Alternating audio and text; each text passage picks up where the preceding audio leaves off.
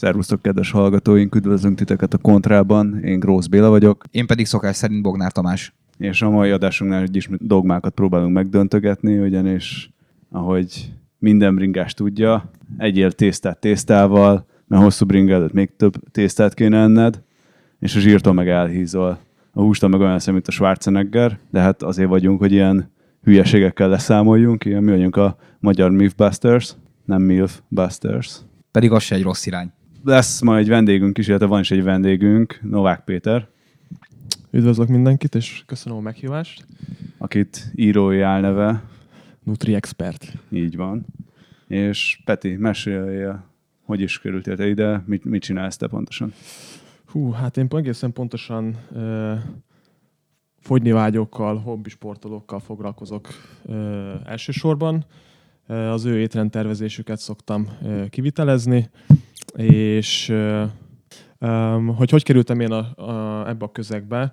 Hát én is ö, viszonylag elég hosszú sportmúltal rendelkezem, egy tíz-tizenegy éves ö, kajakmúltal, ö, amit ötvöztem a az egyetemi érdeklődéssel, élettan, sportélettan és táplálkozás témakörével, és valahogy sikerült ide Pestre eljutnom a Semmelweis Egyetemre, ahol az egészségtudományi karon táplálkozástudományi szakemberré váltam, és így módon tevékenykedem jelenleg. Akkor neked is sport irányába jött az érdeklődés, ugye? Abszolút. Régen is és most is, úgyhogy ezt azért szoktam kamatoztatni így a a konzultációk során. És mióta vagy a pályán? Hú, lassan már azért négy éve, úgyhogy viszonylag hosszas időt eltöltöttem már itt, de hát próbálok mindig újabb és újabb elemeket behozni, mint ahogy most titeket is, ahhoz, hogy megszólítsam az embereket. Azért nekem a táplálkozásra egy a kiskorom óta, hogy eléggé konfliktusos viszonyom van, tehát aki engem ismert gyerekkoromban, vagy csak megnézi a Facebook profilképemet, azért látja, hogy jó másfél fejjel alacsonyabb voltam, és egy olyan nyolc-tíz kilóval több, mint most. Tehát úgy néztem ki, mint egy jó kövér kislány. És most felnőtt korunkra megfordítottuk ezt az arányt, mert én vagyok a dagadt felnőtt gyerek, és te vagy a vékony kettőnk közül. Most azt hittem, hogy azt mondod, hogy te lettél a szépén meg a csúnya. De hogy igen, és akkor ez így mindig kísért magammal, aztán a bringázás során így azért ezt a kajálást sem sikerült így annyira helyre rakni, tehát a több hetes Gran Canaria edzőtábor, amiről már beszéltünk így a utóbbi hetekben, és hogy mennyire low budgetbe hoztuk ki, azért ott a kaja is eléggé kemény volt ugyanis. Az oké, okay, de mondjuk, hogyha ha potyázásból kell összeállítani az étrendet, akkor elég nehéz arra odafigyelni, hogy mit milyen arányban eszel. Nem is az volt, oké, okay, tehát akkor most már elévült a történet, és el lehet mondani, hogy Gran Canarián mi belógtunk hotelekbe, néha-néha idézőjelekben eszegetni, de hogy ott is úgy volt, hogyha mentünk egy hosszút, akkor utána egy ilyen nagy tésztástálba hordtuk a pudingot kifelé, meg a hogyha csoki fagyit, de hogy a gumicukor mennyiség és a gyümölcskocsonya, amit ideologizáltunk, hogy azért kell, mert hogy szükséges a porc, hogy visszaépüljön, ami elkopott a bringázásnál, és ugye ez, ez, azt hittük, hogy ez a legjobb, és ez így tényleg akkor, pff, mikor? kétezer-öt-tíz között azt hittük, hogy ez így tök tökéletes, ez meg teljesen rendben lesz, mindenki így kajál, aztán láttuk, hogy mondjuk a Sky hirtelen elkezd lefogyasztani versenyzőket, és nem értettük a világunkat, hogy így hello, hello, hello, hello, hello. Így nem így működik a történet, és hogy igazából mennyi potenciált veszítettünk akkor, amikor mondjuk harminc-harmincöt órát edzettünk, de teljesen gyakorlatilag szabotáltuk magunkat. Hát erről most így távlatokban nehéz nyilatkozni, tehát nyilván itt meg kellett volna vizsgálni, hogy valójában mi volt ez a táplálkozás, és valójában mik a számok. Már elképzelhető, hogy igazából nem is csináltatok akkora hülyeséget mondjuk a, a folyamatos szénhidrátfogyasztással, hiszen mondjuk azért egy edzőtábor az arról szól, hogy eszel, alszol, edzel körülbelül, úgyhogy nem érdemes így nagyon így filozofálni, hogy most akkor mi a helyzet. Mindig szeretjük pontosan megnézni, hogy, hogy az adott táplálkozás az hogy nézett ki. Hát jó, csak tudod, amikor a napi bevitelednek a aránya az nyolcvan százalékban finomított cukor, vagyis tartósítószer, akkor így utólag azon gondolkozunk, hogy mi maximum a Coca-Cola-t hogyha gazdagítottuk az akkori létünkkel. Hát nyilván igen, azért egy kicsit szélsőség, de szükségleteket kielégítettétek valószínűleg. Még én is visszagondolok a fehérvári időkre, amikor még sokat bringáztam, és gyakorlatilag a negyed kiló tészta és a pulykacomb váltotta egymást, egyik nap ez, másik nap az, tehát baromi sok tudatosság volt benne. Mondjuk nyilván, amikor egyedül laksz egy albérletben, és nincs se párod, se semmi, akkor megpróbálod optimalizálni a, a bevásárlás és a főzés tudományát. Tényleg komolyra fordítva a szót, amit körülbelül három és fél percig fogunk tudni tartani. Hány ügyféllel, klienssel dolgoztál már? Tehát, hogy most így tényleg relációba tudjuk helyezni, hogy... Hát nagyjából olyan négyszáz és hatszáz környékére tehető ez a szám, tehát viszonylag azért elég sok ember. Tehát azért már lesz akkor, itt a hallgatóknak is elmondjuk, hogy akkor itt nem a levegőből beszélünk. Hát, miért van az egyébként, hogy tényleg ezt a táplálkozást valahogy kegyetlenebb, sokkal-sokkal nehezebb átlökni, mint a hangsebességnek a határát. Tehát, hogy annyira nehéz, hogyha valakinek azt mondta, hogy oké, okay, kezdje el diétázni, egy-két hétig megy, de utána mindenki beletörik. Hát igen, itt azért elég sok gátról beszélhetünk. Nyilván az első az, hogy szociális és környezeti tényezők azok mindenkinél máshogy alakulnak, és ezeket azért elég nehéz áttörögetni. Úgyhogy nyilván a legnehezebb ebben az, hogy, hogy napi szinten azért tenni kell érte. Most ez más dolog például, hogyha azt mondod, hogy új évtől elmész minden nap, vagy minden héten edzeni, akkor azt megteszed mondjuk hetente egyszer, kétszer is letudva a gond. De azért, hogyha a táplálkozást komolyabban akarod venni, akkor, akkor azért érdemes napi szinten foglalkozni vele, és azért ez elég nehéz, főleg akkor, hogyha van egy család, van egy gyerek, akihez azért idomolni kell. Tehát azért nem mindig olyan könnyen beiktatható a hétköznapokba ez a változás. Szerintem, nem tudom, gyerekek vannak-e nálatok, úgyhogy biztos, hogy átérzitek a dolgot. Pont ezt akartam, hogy... Tehát... így me- megtaláltátok szerintem így a fekete bárányát ennek a témának, mert nem csak, hogy felszedtem egy csomó kilót, hanem gyakorlatilag dolgozok egy munkahelyen, ahol oké, okay, mászkálok gyáron belül, de alapvetően, alapvetően irodába ülök, ehhez autózok napi másfél-másfél órát, utána hazamegyek a gyerekekhez, és akkor nagyjából véget ért a nap, tehát hogy ebbe kell belesűríteni mindent. Igen, tehát azért nem egyszerű. A szabadidő az akár tíz perctől húsz percig is lehet naponta. Um, és szerintem még a másik tényező, hogy az, hogy ez a mindent vagy semmit megközelítés van az emberekben. Tehát vagy nagyon csinálod, vagy nem csinálod semmennyire. És ugye a köztes megoldásokat nem nagyon fogadják el az emberek, pedig azért mondjuk egy, a százalékban mérjük, mondjuk egy hatvan-hetven százalékos diéta is jobb, vagy követett étrend is jobb, mint a, a semmilyen.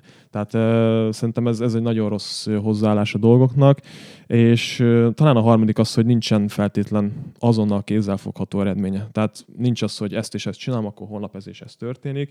Úgyhogy a befektetett energia nem biztos, hogy azonnal uh, megmutatkozik, és szerintem ez főleg a fiataloknál nem egy csábító dolog, hogy én akkor most elkezdjek egészségesebben, vagy odafigyelve táplálkozni.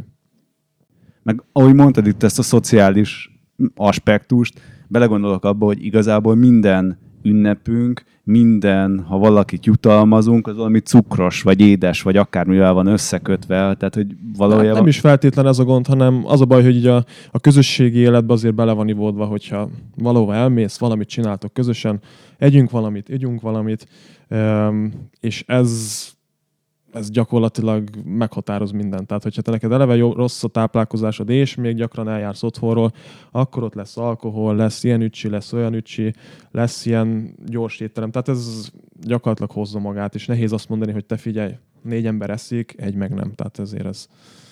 Illetve ez még nyilván munkahelyen a csoki automaták és ezek a műkávé automaták kifejezetten hozzátesznek. Mi a leggyakrabbi ilyen étkezési hiba, amit láttál? Én most tényleg így, hogyha elkezdünk egy piramist rakni, hogy mi az, amivel legtöbben elvéreznek? Hát, talán, talán ez, hogy így a szélsőségek között ugrálgatnak az emberek. Tehát főleg, hogyha vesszük itt a divat, vagy hát de divatrendeket, vagy étrendeket, paleo, keto, vagy akár ide lehet venni a vegánt is. Tehát nagyon-nagyon a szélsőségek között ugrálgatunk. És ráadásul ez nagyon hirtelen is. Tehát van olyan vendégem, aki azt mondta, hogy előző héten még ketózott, ma meg már háromszáz gramm szénhidrátot eszik, tehát ezt azért nehezen tudja lekövetni például a, a szervezet.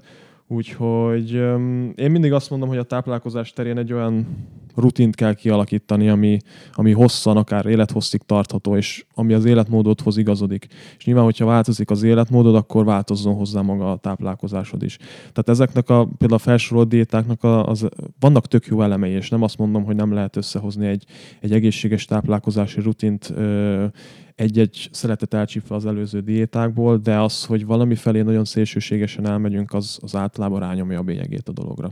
De miért van az, hogy két-három évente megjelenik egy ilyen diéta, és akkor éppen az lesz a töké? Emi, hát, okay. mint, a, mint, a, mint a divat, tehát ez körülbelül úgy megy, pedig tehát egyik sem hoz semmilyen újdonságot, tehát itt ö, ö, a dolgok csak így görgetik magukat, nyilván mindegyiknek van egy tök jó piaca, mindegyikre van egy külön márka, külön termék, ö, tehát itt milliós ö, iparágokról beszélünk, amik viszik a pénzt, úgyhogy itt nagyon más nem lehet belelátni. És itt én lennék a leghazugabb, hogyha nem mondanám el, hogy igazából én mindegyik ilyen hullámon rajta voltam. Tehát én... Még nyolc éve szerintem paleóztam, akkor egy jó év másfélig, utána ketóztam, az egy kemény időszak volt, akkor a, maj, akkor a majonéz az kemény mennyiségbe folytott. Hát pedig nem látszik rajtad, úgyhogy jól kijöttél belőle. Mármint, hogy nem szálkásodtam le, vagy nem nézel ki szarul. Nem nézel ki szarul. Igen, akkor volt ez a If It Fits Your Macros, az is volt, amikor tök mindegy, csak uh-huh. a makronutriensek uh-huh. jöjjenek össze. És a legfélszegebb próbám talán ez az időszakos böjtel volt, amit már azt mondtam, á, azt már mentálisan nem bírom ki, hogy ne egyek tizenhat óráig. Viszont egy életre összekötötted az életedet a böjtel. Tomi itt a boglárka asszonyra gondol, aki böjt boglárka, úgyhogy köszönjük, Tomi, hogy humorista vagy. Azért a család nem érne meg, hogy ezt a stand-up-olnál. Akkor ez igazából csak divat, de... Semmi újdonság nincs bennük, tehát más köntös, de igazából ugyanaz van mögötte, tehát semmi újdonságot nem, nem tudtak hozni eddig.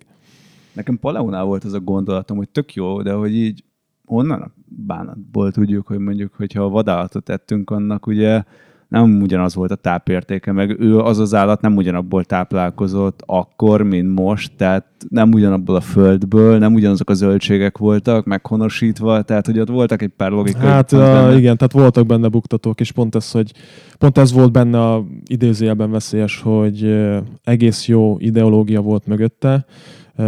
Szendi Gábor tök jól rakosgatta mögé az ilyen-olyan kutatásokat, csak éppenséggel kicsipegette belőle azokat a részeket, aminek éppen ugye jól és hangzatos volt, de alapvetően azért ö, ö, mondhatjuk azt, hogy hazugságokra épült, amikben vannak féligasságok, tehát körülbelül ezt így lehet ö, elcsípni. Nyilván vannak tök jó elemei, feldolgozott élelmiszereket kerüljük, és ö, egészséges táplálkozás, vagy ö, egészséges élelmiszerek, nulla, nulla alkohol, tehát ezek tök jó dolgok, de nem kell paleónak hívni, hogy ezt meg tud valószínűsíteni. De amúgy érdekes, mert ez a nulla alkohol, ugye akkora mája van az embernek a többi állathoz képest, hogy igazából felvetődik az a kérdés, hogy amúgy evolúcióban úgy alakult el ki, hogy igazából mondjuk ilyen rothadt gyümölcsöket, amik valamennyi alkoholt tartalmaznak, akkor tehát, hogy persze, tehát kis mennyiségben mindent elbír a szervezet, tehát most itt nem arról van szó, hogy, hogy egy-két rohadt gyümölcsöt megeszel, itt azért a nagyobb mennyiségekre.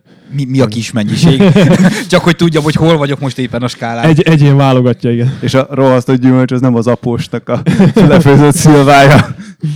Tehát akkor tényleg a legnagyobb hiba itt az extremitásokba es, és azt mondod. Abszolút, tehát itt, itt ha szélsőség van, az általában nem lesz jó, mert nem fogod tudni életed végig tartani. Tehát mindig lesz, teszem azt mondjuk egy paleónál, vagy egy ketónál, hogy oké, okay, akkor valamilyen ö, rendezvényre mész, szülinap, új év, akkor alkoholt iszol, akkor olyan szénhidrátot fogyasztasz, amit alapból mondjuk kevesebbet kéne, de most többet fogyasztok ez miatt. Tehát így is, úgy is bejönnek azok az elemek, amiket elhagysz, és amik alapesetben egy mondjuk egy normális táplálkozás esetén nem lenne probléma. Ebben az esetben, hogy elhagyod őket részlegesen vagy teljesen, és akkor egy-egy alkalomra visszahozod őket, például problémásak lehetnek mondjuk hosszú távon. Úgyhogy abszolút nem javallom azt, hogy, hogy ezekbe a szélsőségekbe elmenjünk. De ugye most, hogyha visszakanyarodunk így a fitness, hogy hívják podcastból a kerékpár irányába, akkor meg bringásoknál leginkább meg pont az tud bejönni, hogy inkább éhezteti az ember magát. Tehát ez a nem eszik egy hosszú bringázás után, és minél kevesebbet, azért mert ugye, hogy a gravitáció ez egy szar dolog, de bringán mindig hat rád, és, és az se egy feltétlenül sikeres stratégia. Hát ez most ilyen sportról beszélünk?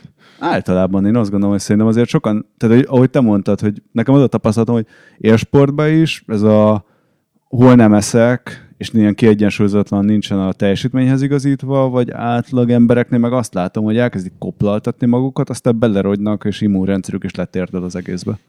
Hát a sportnál semmiképp nem javallott az, hogy itt éheztestés legyen, hiszen hogyha neki megfelelő a testsúly, már pedig azért élsportnál azért az elképzelhetetlen, hogy ne legyen rendben a testsúlya, akkor ő optimális testtömeg mellett neki kötelező, hogy meglegyenek a megfelelő tápanyagbevitelek, főleg intenzív és hosszú edzések után. Tehát én azt elég hibás elképzelésnek tartom, hogy hosszút edzek, és utána nem eszek, hogy majd akkor holnap könnyebb legyek, tehát ez nem fog előrevinni.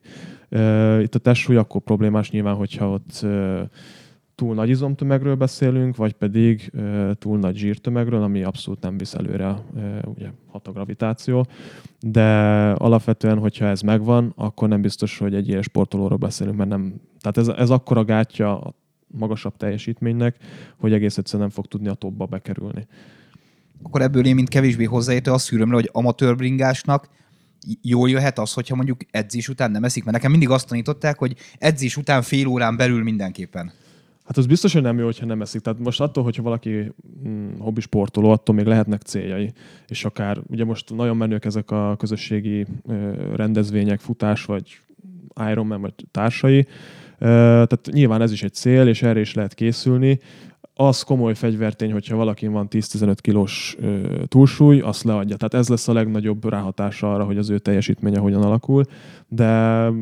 az, hogy egy szkoplalással érd el, azért az kicsit túlzás, mert nyilván van mellette munka is, van mellette család is, nehezen lehet azért ezt összehozni egy, egy koplalással. Nyilván egy jól megtervezett étrend, az ezt, ezt ki tudja küszöbölni, úgyhogy a koplalás ez semmilyen esetben sem egy járható út szerintem. Hát meg amit én kihallottam abból az az, hogyha a testsúlyod nincsen, és az étkezésed nincsen beállítva, akkor nem vagy ilyen sportoló. Tehát akkor még ugyanolyan véres amatőr vagy, mert ott hagysz egy elég nagy adag potenciált. Lehet így is mondani, igen. Tehát azért egy, egy élsportoló az figyeljen oda, hogy, hogy mit teszik, még akkor is, hogyha nem feltétlen hosszú állóképességi sportról beszélünk. Tehát az legalább legyen az meg, hogy az optimális testtömege meglegyen, és hogyha az megvan, akkor azt tarts és meg úgy, hogy ugye azok az edzés rovására ne menjen, sőt inkább az edzés támogassa az adott ö, étrend. És azért gondolom, te is úgy kezded egy ügyféllel, hogy felirogatja neked egy étkezési naplóba, hogy mit eszik. Pontosan, ez így szokott történni, pár napot összeér nekem, én azt beviszem a programomba, azon belül látjuk, hogy a mennyiségek, arányok hogyan alakulnak, kapok egy, egy átlag ö, szükségleti ö, értéktáblát, tehát hogy mennyi kalóriára van szüksége, ö, megnézzük, hogy hogyan teljesül ezen belül az ő makrotápanyag aránya, és hogyha itt valamilyen elcsúszások vannak, akkor azon érdemes lehet dolgozni. Szerintem az enyémtől konkrétan sokkot kapnál valószínűleg. Hát azért láttam én már sok mindent, úgyhogy... Igen, én is ezt akartam mondani, hogy én még annól ilyen, belekezdtem ilyen sok értelmetlen dologba az életembe. Tehát volt egy három hónap, amikor amerikai fociztam, de van komplett felszerelésem, otthon van falmászó szettem. Én is csináltam amcsi képesítést ilyen táplálkozás, tudományi történetre, és annak még csináltam egy kutatást is bringás válogatottról, huszonöt darab táplálkozási naplom volt, és hogy olyan szinten kriminális volt. Tehát a cukort a cukorral, ilyen kétszáznegyven g cukrot vittek be, meg ilyen történetek voltak. Öm, hát figyelj, igazából nem feltétlen probléma. Tehát meg kell nézni a teljes táplálkozást, meg kell nézni a szükségleteket. Most nyilván egy, egy, egy bringásnak elképzelhető, hogy négy-ötszáz g szénhidrát szükséges egy nap számára, és hogyha annak nyilván abban a táplálkozás egy részét a bringán tölti el, akkor azt egyértelműen a könnyen mozdosítható dolgokból oldja meg.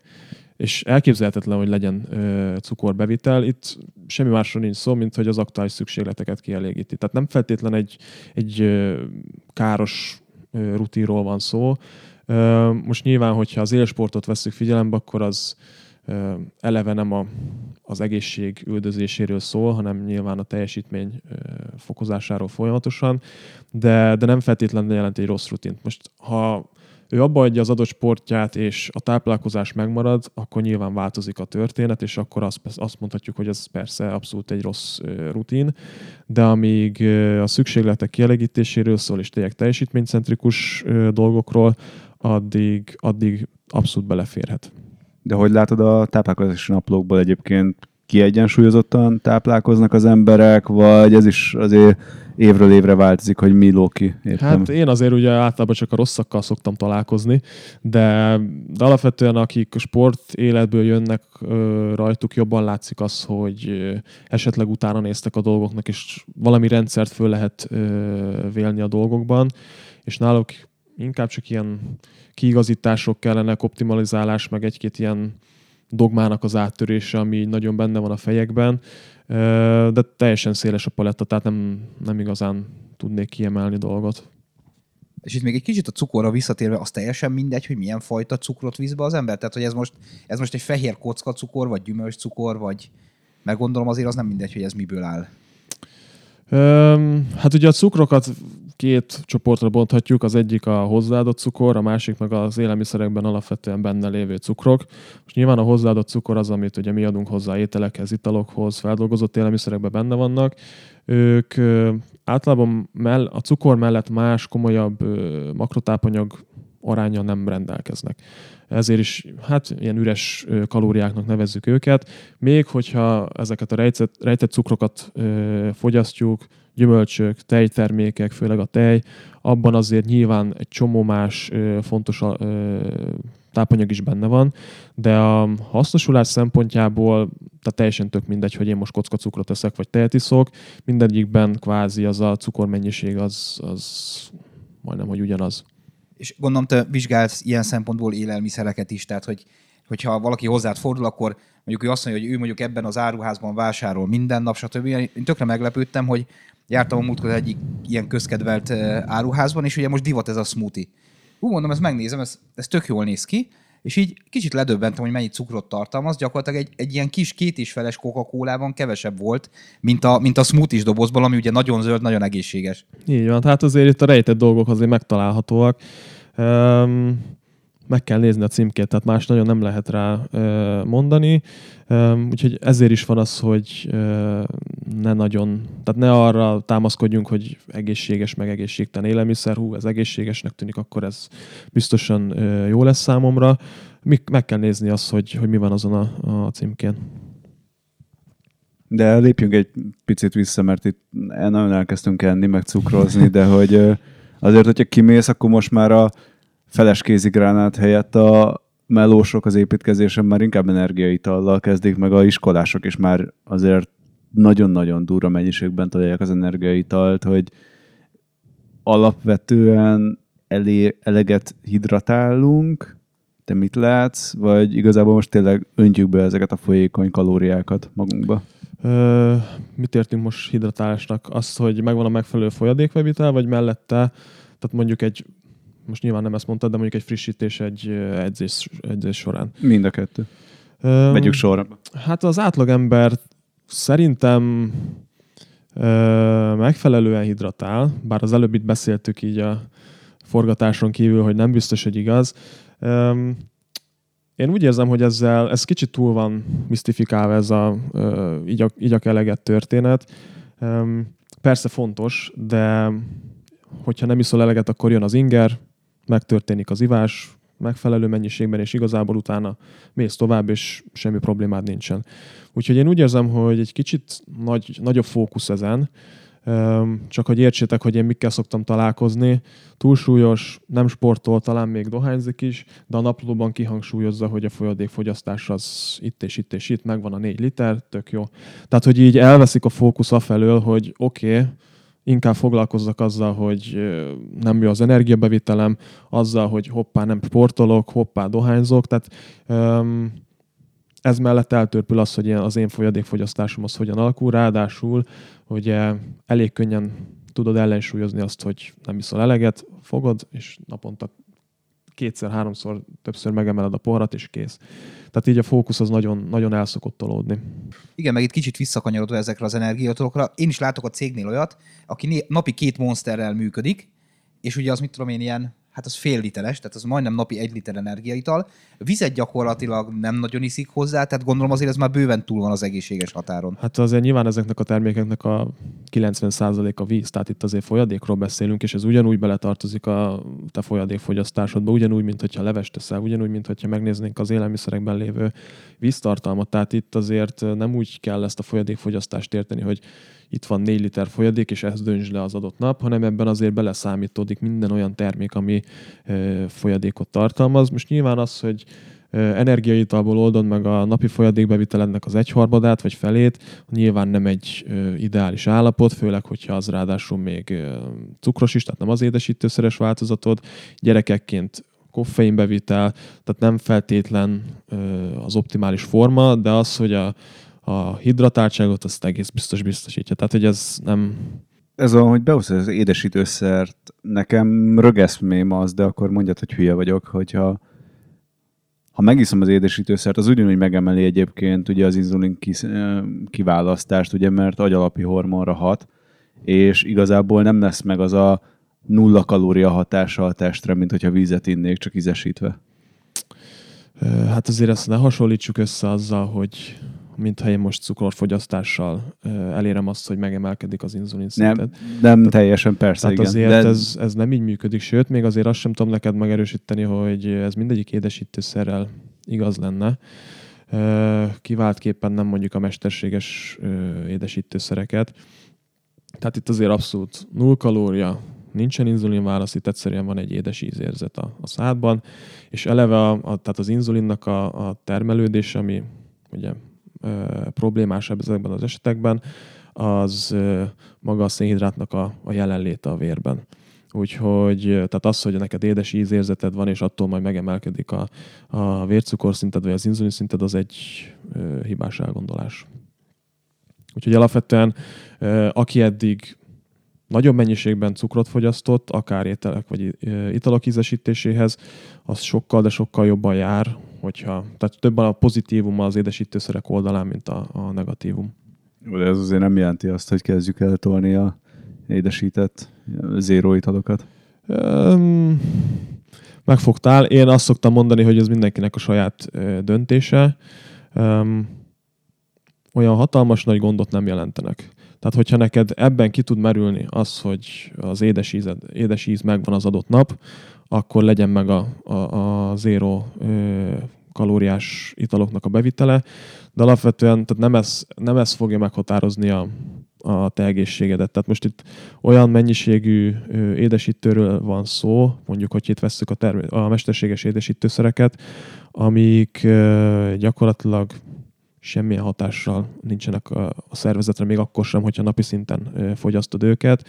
Mindig azzal szoktam dobálozni, hogy, hogy annyira kardinális ez a kérdés, de azzal például nem foglalkozunk, hogy mondjuk Pesten kimész az utcára, és smog van, tehát nyilván ennek egy nagyobb ö, rizikófaktora van, ö, vagy az, hogy elhízott vagy és nem foglalkozol vele, ennek ezerszer nagyobb a, a rizikófaktora, úgyhogy ez is egy ilyen kicsit a részletekbe elveszés. Tehát, hogy nem feltétlen ezen kéne gondolkozni, hanem azokban a dolgokban, akik lényegesen nagyobb ráhatásra vannak, akár az egészségre, akár azzal, hogy a, a, az idősebb kori éned az, az milyen állapotban lesz. Tehát itt, itt, itt erre kéne fókuszálni.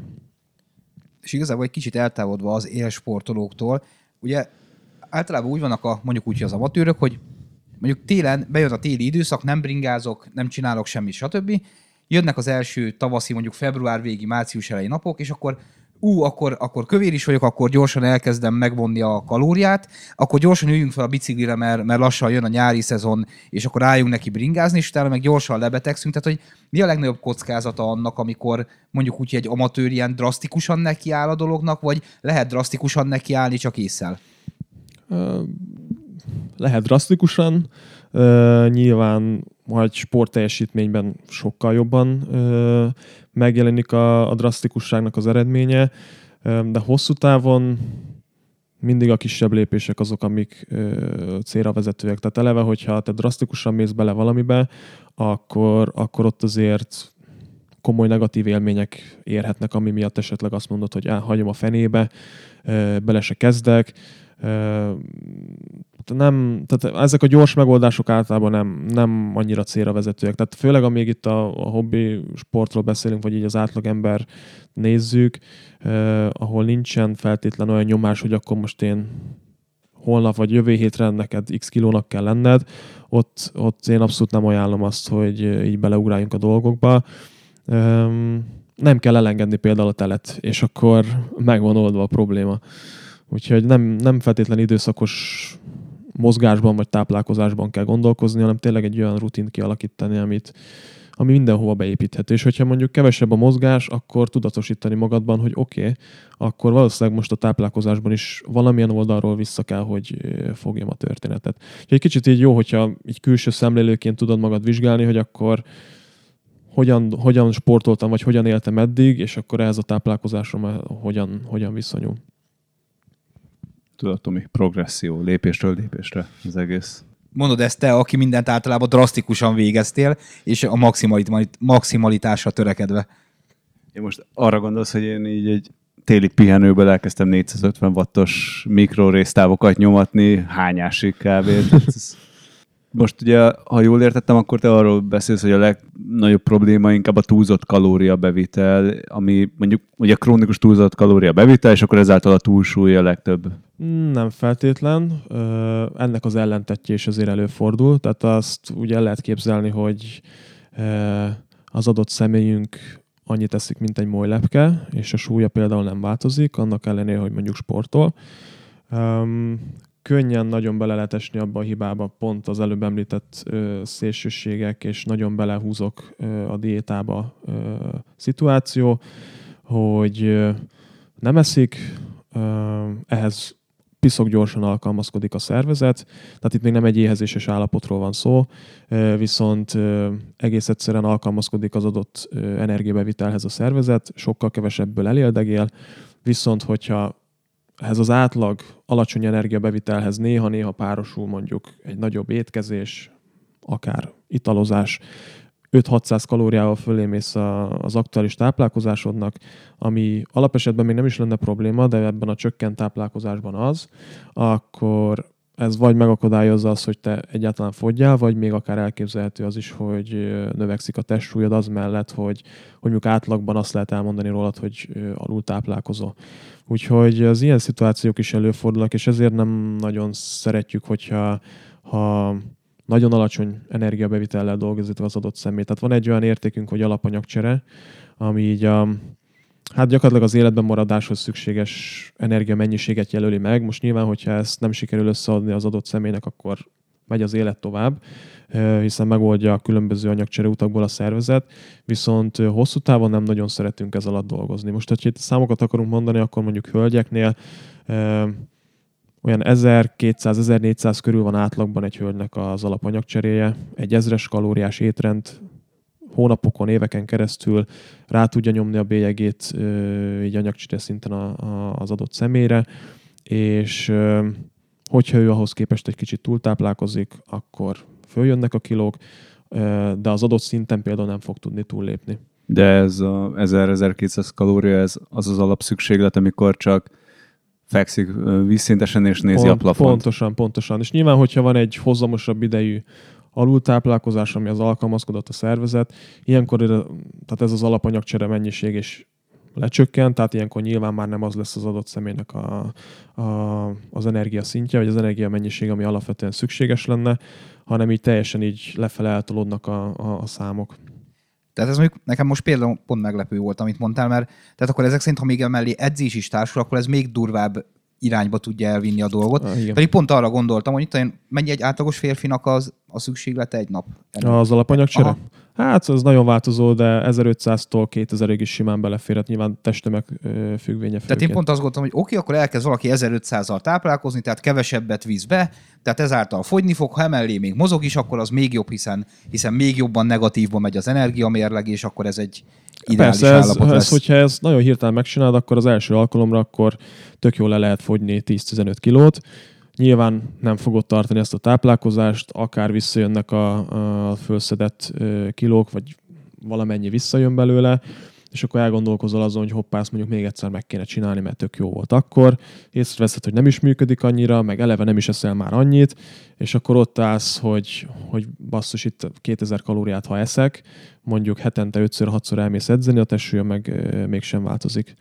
Hát meg ugye kilókról beszéltetek eddig, de ugye a test összetétel az, ami igazából ugye meghatározó, és itt, hogyha elkezdesz nagyon-nagyon fogyókúrázni, akkor ugye a test elkezdi magát emészteni, hogy mondtad, hogy ugye mindenféle úton megoldja, hogy életben Pontosan. maradjon, és az izomtömeged is lemegy. Pontosan, tehát ez abszolút megoldható a szervezet részéről.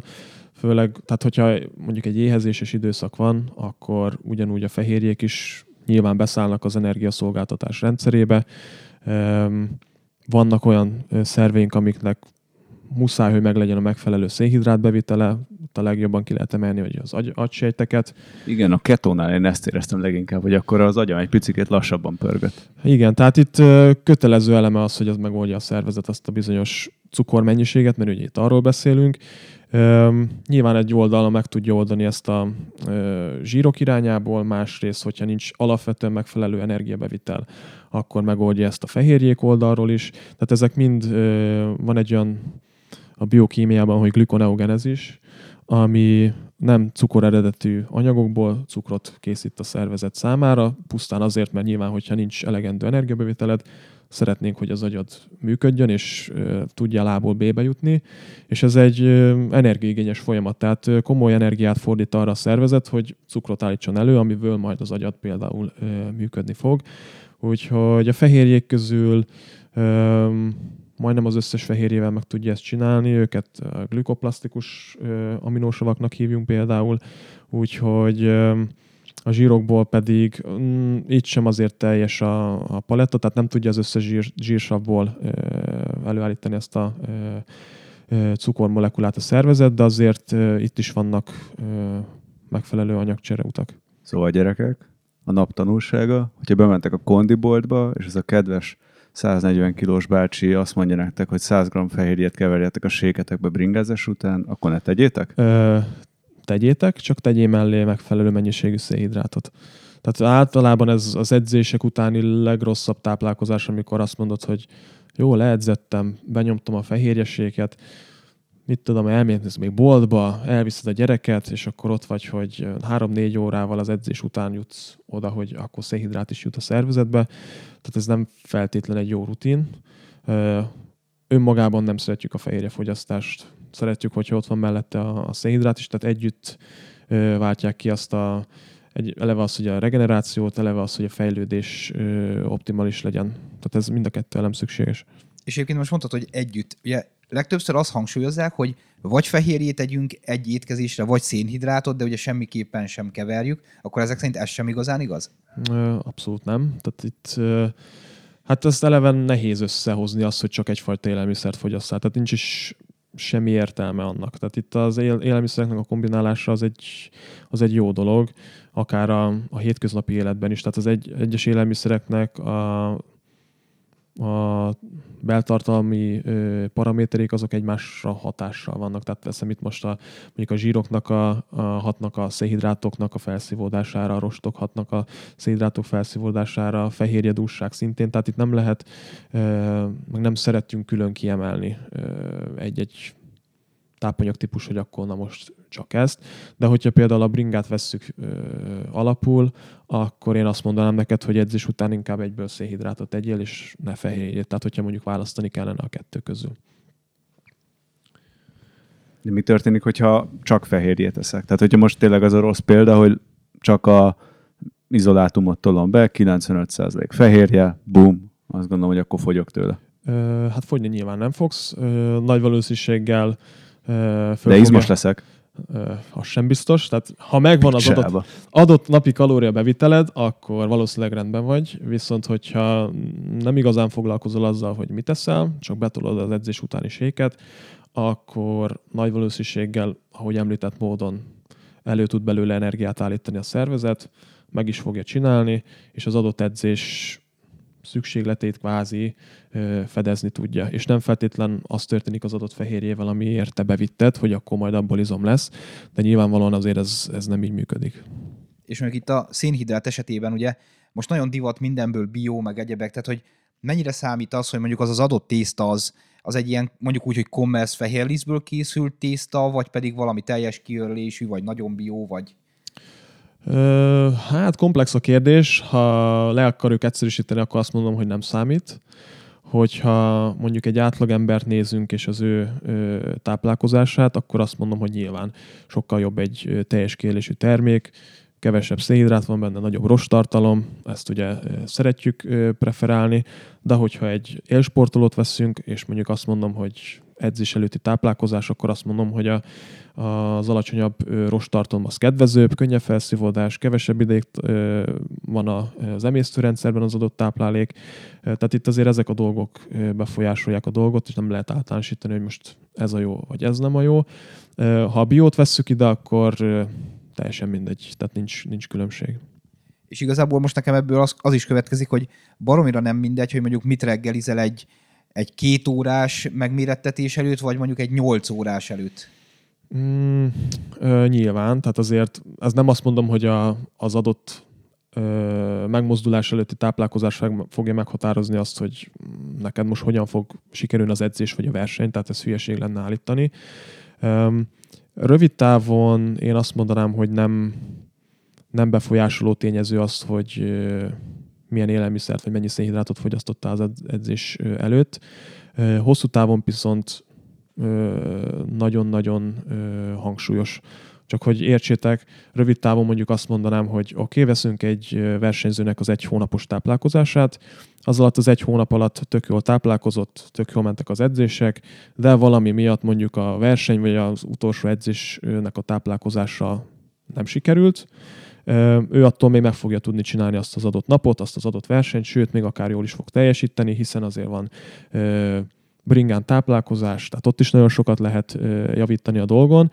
Viszont, hogyha azt mondjuk, hogy az egy hónapos táplálkozásban ő rendszerint ö, kevés szénhidrátot fogyasztott, ez miatt nem sikerültek a, a töltések úgy, ahogy kellene, ez miatt nem sikerültek úgy az edzések napról napra, ahogy kellett volna, és akkor nyilvánvalóan hosszú távon azt eredményezi, hogy sem az edzés, sem a verseny, az nem száz százalékosan sikerül, hiszen maga az edzés ö, sem volt ö, az elmúlt időszakban ö, acélos. Úgyhogy így hosszú távon nyilván rányomja a bélyegét. Kezdek felháborodni, ugyanis itt a kerékpározásnak egy fundamentumát kezded itt megbolygatni, hogy a verseny előtti pasztaparti, akkor az nem egy döntő szempontú dolog? Mm, hát nem lehet azért ezt mondani. Tehát... Ö, ö, Most az, hogy megvan a te megfelelő szénhidrát beviteled, vagy még akár, vagy még fölötte is fogyasztasz, az nem feltétlen lesz teljesítmény növelő hatásra. Tehát itt azért úgy kell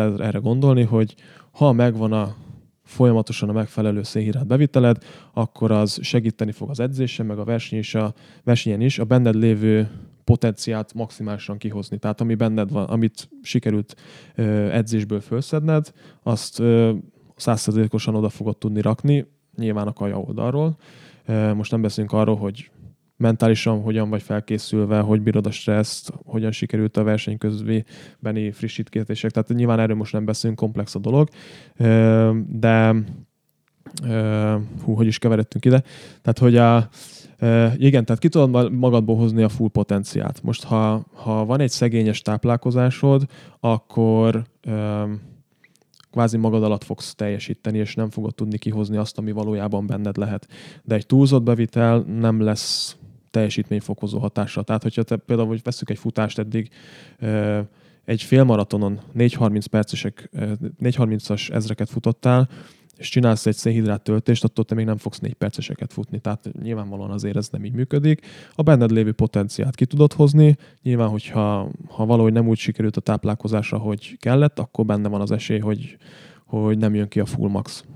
Akkor nem csak a pasztaparti alól rántottuk ki a talajt, hanem a csoda reggelik alól is, mert ugye csomóan vannak, akik így esküsznek egy ilyen verseny előtti, hogy még ennyi banán, meg ez, meg az, meg az, és akkor az lesz a tuti. Tehát igazából ez is attól függ, hogy előtte mi volt az előélet. Persze, tehát meg kell nézni eleve azt, hogy előző napokban hogy táplálkozott, milyen hosszú lesz az adott verseny, mennyit fog a bringán ülni, akkor egy egynapos versenyről van szó, több naposról, vagy akár hetes versenyekről.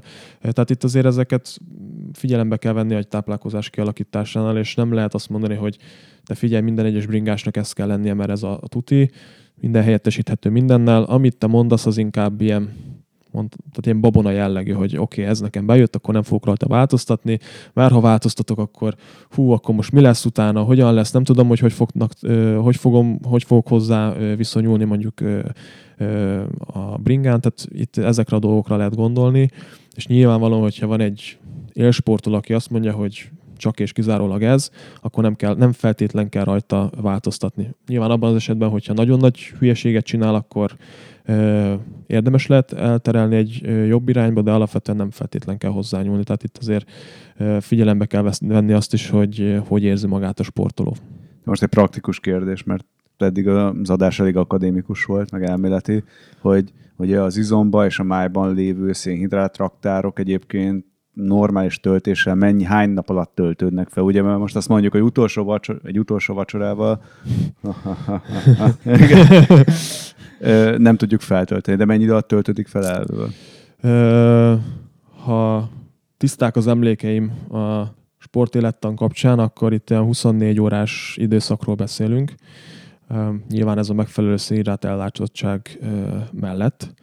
És itt jön képbe az, az edzőnek a szerepe, például az van, hogy a terhelésnek az adagolás az, az, az hogyan jön egy edzésciklusban, tehát hogy megfelelően legyenek beiktatva a pihenőidőszakok, az, hogy legyen regeneráló edzés, ne csak az, hogy full max pörgetés, de alapvetően igen, tehát vannak, megvannak ezek a raktárok, és tök, tök sokáig elegendőek. Tehát hogyha veszünk például egy amatőr sportolót, aki esetleg próbálkozik ilyen töltésekkel, közben meg egy maximum másfél órás edzéseket csinál, amik, ö, amiket a saját ö, glikogén raktárat, tehát szénhidrát raktárat biztosítani tud, ö, és akkor mellette még frissítget, frissítget és zseléket eszik, és stb. És akkor például csodálkozik azon, hogy nem változik a testsúlya. Tehát vannak ilyen ö, ellentétek. Mondjuk jó is, hogy ezeket a zseléket említetted, mert ebben nagy harc van, hogy, hogy igazából én, én annak a pártján állok, hogy, hogy minél kevesebb ilyen szintetikusat verseny közben. Valakik meg azt mondják, hogy csak ezzel tudnak menni, tehát hogy csak zselé, meg, meg, meg, olyan, meg szelet, meg egyebek, tehát nem a rántott húsos szendvics és nem a, nem a, nem a tubusos méz.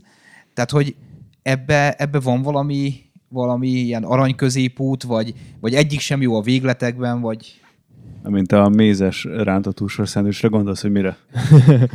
Nem, ezeket külön-külön példának hoztam fel, mert ugye tudjuk, hogy van, aki tripla, dekla, dupla, tripla Ironman-eket csinál meg rántott húsos szendvicssel, valakinek meg ez nem menne egy, egy szimpla rövidtávú maratonversenyen sem.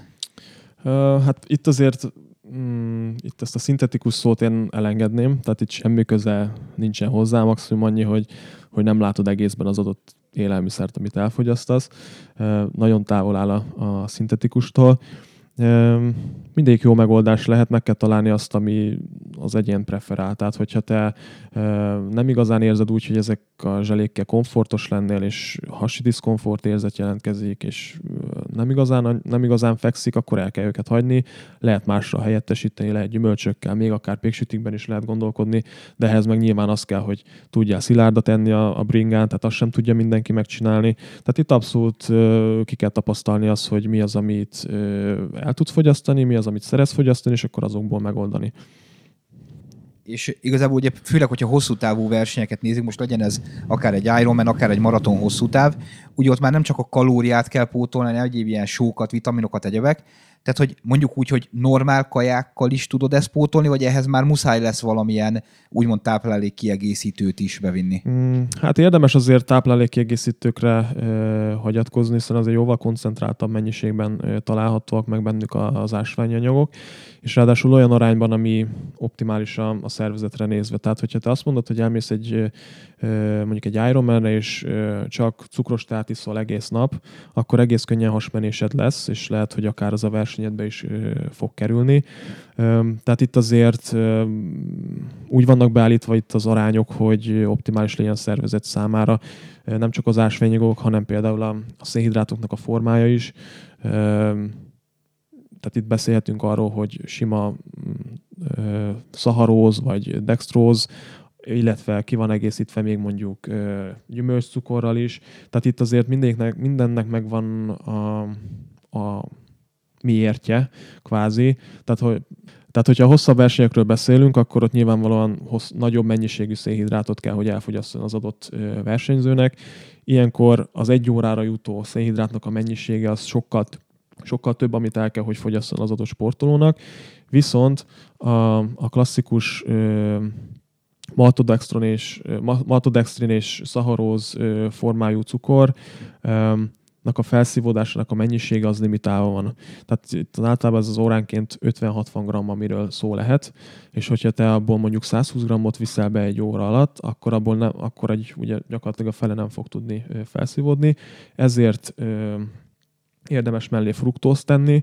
Fruktóznak más felszívódási csatornái vannak, nem akadályozza a, a sima glükóznak például a felszívódását, és ez így gyakorlatilag dupla annyi cukrot fogsz tudni bevinni egy óra alatt. Tehát itt ilyen dolgokban lehet gondolkodni egy hosszú távú versenyen arra, hogy hogyan old meg a, az energiaellátást.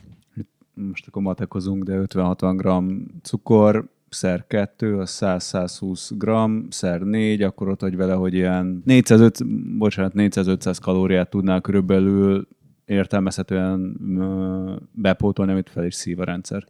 Gyakorlatilag igen.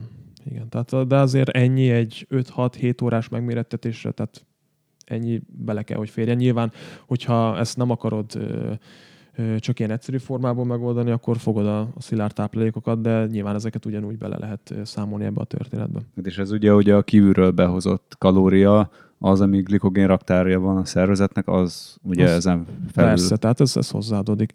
És megpróbálom én is kicsit emberi nyelvre lefordítani, mert nem mindent értek feltétlenül, amiről beszéltek, de mondjuk, ha jól értem, akkor egy egy szalámi szendvicsben levő szénhidrát lassabban fog feldolgozódni a szervezetedbe, mint ha ugyanezt egy energiaszelet formájában viszed be. Hmm, hát gyakorlatilag igen, de tehát olyan vészesen nagy különbség nem lesz közte, tehát nem fogsz egyikkel sem ö, rosszul járni.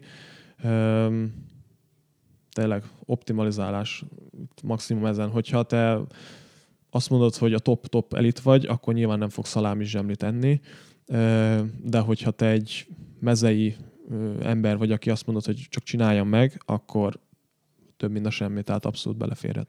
Igen, visszafordítunk akkor klingon nyelvről. A szalámi zsemlében valószínűleg akkor az a probléma, hogy a szaláminak a zsírtartalma az lassítja a szénhidrát felszívódást. Elméletben igen. Tehát nyilván figyelembe kell venni a mennyiséget. Egy hosszabb távú edzésen vagy versenyen lehet számolni minimális zsírbevitellel, hiszen itt azért kisebb intenzitás van, jobban beleszólnak a zsírok az energia szolgáltatás rendszerébe, tehát mindennek van pozitív meg negatív hatása, vagy tulajdonsága, tehát figyelembe, kell, figyelembe lehet venni mindent. Most nyilván itt az a kérdés, hogy megéri-e vele foglalkozni, vagy nem éri meg vele foglalkozni. Illetve hát ettél már valaha zsö- szalámi zsömlét szalámi nélkül, tehát az úgy elég borzasztó. Nem, de ugye a bringának megvan az a szép hatás, hogy egy nagyon aerob sport, tehát sok oxigént viszel be, és ugye az oxigénnek az a gyönyörű hatása a szervezetre, amennyire én még képbe vagyok élettamból, hogy Tomi lélegez egy nagyot. Na most fogytál egyet. Mert ugye a oxidáció által ég a zsír, nem azáltal, hogy riszálod a popsidat a zumbán. Ez pontosan így igaz. És a hegesztés, ez is nélkülözhetetlen. Pontosan, tehát hogyha a zsíroknak a felhasználását maximalizálni szeretnénk, ahhoz rengeteg oxigénre van szüksége a szervezetnek. Nyilvánvalóan azt olyan intenzitással tudod elérni, ahol még megfelelő mennyiségi oxigénellátottság van. A tüdőd, a keringésed biztosítani tudja ezt a megfelelő mennyiséget, akkor tök jó a zsíroknak a felhasználása. Amint tolódik el az intenzitása az oxigén hiányosabb környezet felé, annál inkább csak a szénhidrátok fognak tudni felhasználódni. Ugye ez megint praktikusan azért megy a mainstream-mel szembe, mert ez a magas intenzitású edzések, hogyha kevés, ugye ez a tíz percnyi szabadidőd, amit van, elmész lépcsőzni egyet futva, az azt érzed, hogy jó, megfinktál, kalóriád is elfogyott, de hogy nem zsírból tűnt el, amiből mondjuk akarnál izmot átalakítani, hanem szénhidrátot égettél a kilencven százalékban. Pontosan, pontosan. Illetve hát ugye manapság szinte az összes konditerem olyan, most nem a klasszik konditeremre, hanem mondjuk ilyen, nem is wellness központ, tehát hogy általában olyan edzéseket kínálnak, hogyha spinningre mész, akkor az biztos, hogy száznyolcvanas pulzuson fog történni, akkor van ez a bringa kormánya, a gumiasztalon ugrálós baromság, tehát hogy alapvetően ezek az edzések eleve nem arról szólnak, hogy alacsony intenzitásúak. Így van, ilyenkor ezekben az esetekben, ahogy mondtátok is, nyilván intenzitástól függően hatvan-kilencven százalékig eltolódhat a szénhidrátunknak a felhasználása, és a dolognak az érdekessége az, hogy ugyan a szénhidrátok oxigén hiányos környezetben is képesek energiát szolgáltatni. Van egy olyan furcsa dolog velük kapcsolatban, hogy tizennyolcszor kevesebb energiát szolgáltatnak, mint oxigénes környezetben. Úgyhogy ebben az esetben, hogyha ezt a bizonyos mozgást elég sokáig fönn tudod tartani, akkor viszont piszok mennyiségű szénhidrátot felhasznál a szervezet, de nyilván ehhez kell az, hogy edzett legyél, hogy fájdalomtűrő képességed legyen, hogy megfelelő legyen a, a keringési rendszered, ez ugye nyilván a kezdőknél ez nem adott. Úgyhogy egy kezdő, magas intenzitású edzéssel odáig tud eljutni, hogy nettó tizenöt-huszonöt percet jó, ha edz, és bizony annak nem lesz olyan magas energiafelhasználása, mint, mint ahogy várjuk. Tehát nincs összefüggésben azzal, hogy én tök jól izzadok, és akkor itt ég a zsír. Köze nincs hozzá, hiszen nincs oxigén, eleve nem játszódnak le azok a biokémiai folyamatok, amiknek le kell, hogy játszódjanak. De akkor matekozzunk itt egy kört, mert ugye szóba jött, hogy mennyire sok energiaraktár van a testnek egyébként zsír alapján. Ugye egy gramm zsír az hét kalória. kilenc Na, kapufon. Egy gramm zsír az kilenc kalória, akarom mondani. És egy gramm mm, szénhidrát meg négy. Ugye? Így van, a fehérje is szintén négy, az alkohol pedig hat, tehát ott valahol a kettő között. Tehát alkoholt kéne fogyasztanod. Bár nem a makrotápanyagok közé soroljuk az alkohol, de komoly energiatartalommal bír, úgyhogy... Csak azt akartam, hogy kiszámolni, hogy mennyi, hány gramm glikogén van egy test? Egy átlag férfiben. Egy van. Átlag férfiben nagyjából száz ötven-kétszáz gramm. Mondjuk a kétszáz legyen jó. És az azt jelenti, akkor, hogyha beszorzom néggyel, hogy mondjuk nyolcszáz kalória jön ki a testből. Pontosan. Hogyha nézel mondjuk engem, most, hogyha vagizni akarnék, azt mondom, hogy tíz a testzsírom, de nem tíz, igazából szerintem inkább tizenkettő, de számoljunk csak tízzel, akkor az azt jelenti, hogy akkor hét egész két tized kilogramm zsír van benne, ugye? Annak egy része ugye idegpályákat lefed, itt-ott kötöző. Hát ott azért nem minden arra szolgál, hogy ott energia legyen belőle. Most nyilván, hogyha e, itt most azt mondanád, hogy egy hónapig nem eszel, akkor nyilvánvalóan az lesz belőle, de alapvetően nem feltétlen arra szolgál, hogy, hogy te energiát mobilizálj belőle, de nyilván ez függ attól, hogy milyen táplálkozásod van. Hát csak akkor is mondjuk hét kiló, vagy legyen hat kiló, vagy öt kiló zsír van az emberen, uh-huh. És hogyha azt beszorzod a kilenccel, akkor kijössz arra, hogy a nyolcszázzal szemben van mondjuk négyezer-ötszáz vagy ötezer kalória, amit zsírből tudsz mobilizálni, és nem nyolcszáz. Pontosan. Csak ugye a különbség az az, hogy egyikhez muszáj az oxigén, másikhoz nem. Az egyik az piszok gyorsan mobilizálható, ott van az izmokban, közel van. A másikat ugye trigliceridként raktározod, akkor az el kell menni a májba, ott külön zsírsav, külön triglicerid, aztán a vérbe kerül a zsírsav, aztán albumimhoz kötődik, és csak utána fog eljutni a sejtekbe, hogy valami majd lesz belőle. Tehát egy sokkal, de sokkal lassabb folyamat, összehasonlítva mondjuk egy glikogén raktára. És visszafordítok megint, Tomi, neked. És rohadt unalmas edzések által tudod csak ezt a sok zsírt használni. Kvázi, igen. Ebből jön a kedvenc mondásom, amiért meg akartatok ölni, sokat kell menni gé á egybe. Igen, de hogy így a teljesítmény mellett még miért van egyébként szükségünk zsírra? Tehát, hogy így most démonizálva van, meg amúgy mindenre rá van írva, hogy nulla százalék zsír, és azért ez egy jó időben nagyot futott. Megint csak a címkére nézel, akkor rájössz, hogy teli van cukorral cseszve a szerencsétlen élelmiszer. Hát alapvetően azért nyilván szükségünk van a zsírokra, és nem is akarjuk démonizálni őket. Mindig azt mondom, hogy minimalizálni kell őket, és nem pedig nullázni. Tehát megvan a helyük a táplálkozásban. Ez nagyjából azt jelenti, hogy a teljes energia szükséglet húsz és harminc százalékát kellene megoldani zsírokból, attól függően, hogy milyen célokkal vagyunk, milyen táplálkozási jelenléttel jön az adott személyünk. De igen, tehát azért sejtmembrán funkciói is vannak, vitaminok, tehát a zsírban oldódó vitaminokhoz rengeteg, vagy hát szükséges, hogy meglegyenek, egyes hormonoknak a prekurzorai, tehát előanyagként szolgálnak, meg nyilván, amit itt előbb feszegettünk, hogy tartalék tápanyag, tehát nyilván ez sem elhanyagolható, ráadásul még egyes szerveket, szöveteket ugye ki is bélelnek, tehát mechanikai védelmet ö, is nyújt, úgyhogy abszolút megvan a szerepük ö, táplálkozásban is, meg így az életben, ö, de ugyanúgy, mint gyakorlatilag mindenre ráhúzható ez a mondás, hogy attól, hogy valami jó ö, egy bizonyos mennyiségben, az nem azt jelenti, hogy egy nagyobb eltolt mennyiségben is jó lehet, vagy segítheti mondjuk egy egészséges táplálkozásnak a kialakítását. Tehát mondjuk itt, ha a vitaminokra is vissza lehet vezetni, egy bizonyos mennyiségben tök jó, és segít, de túltolod, akkor nem fog semmit hozzáadni, tehát nem lesz hozzáadott értéke. Hát akkor végig is mentünk a három nagy makronutriensen, és a akadémiai klubunkat lehet, hogy akkor erre a hétre berekeztjük, de még tényleg ez egy picikét ilyen elméletibb részre sikerült. Azt gondolom, hogy akkor a következő részben viszont folytatjuk akkor ténylegesen hasznosan how-to-val, hogy hogyan ez a sok borzalmas nagy okosság, amit itt összehortunk segítségeddel, Peti, köszönjük szépen. Köszönöm. Hogyan hasznosítod, és hogyan leszünk le gyorsabbak, meg egészségesebbek. Úgyhogy akkor, tudom, én remélem, hogy te is itt most nem aludtál el közben, és valamennyit megjegyeztél. Nem, semmiképp nem aludtam el, de majd még kétszer meghallgatom az adást, és hát ha, hát, ha több fog átjönni belőle, mert nyilván tehát ezek baromira szükségesek, de nem biztos, hogy mindenki érti elsőre az összes részét. Igen, meg ahogy te mondtad, hogy ez a táplálkozás nagyon komplex, és nagyon sok is, meg talán van benne, ami egyénre lebontható. Hát talán ez is a, a problémánk, hogy általánosítunk, és ö, úgy gondoljuk, ha mi ott működött, akkor nálam is működni fog, közben meg nem, nem látjuk azt, hogy a mi érteket, és hogy akkor az nekem jó lesz-e, vagy nem lesz-e jó. Mondjuk azt mindenképpen megfejtettem ebből a dologból, hogy ugye, ami, amit én csináltam éveken keresztül, hogy mondjuk volt egy, volt egy verseny, vagy volt egy, volt egy bringatesztünk Horvátországba, arra nagyon kevés kalória, nagyon sok edzés, mert valahogy azért végig kell rajta menni, meg valahogy ki kéne nézni a fotókon, meg egyebek, majd utána még több jött vissza, mint amennyit leadtunk, tehát az itt tökéletesen meg, vagy ez a legrosszabb útja volt annak, amit lehetett csinálni. A beszélgetés után majd kezet fogok veled, úgyhogy... Szóval nagyon szépen köszönjük, Peti. Hol találnak meg téged a hallgatók? Hú, nutriexpert pont hu, hogyha esetleg... És te végre nem racsolsz, mint az előző vendégünk. Valaki késztetést érzed, akkor érez, akkor egész nyugodtan. De akkor jövő héten is találkozunk, úgyhogy köszönjük szépen, hogy velünk voltatok. Vigyázzatok bringázás közben. Köszi. Sziasztok.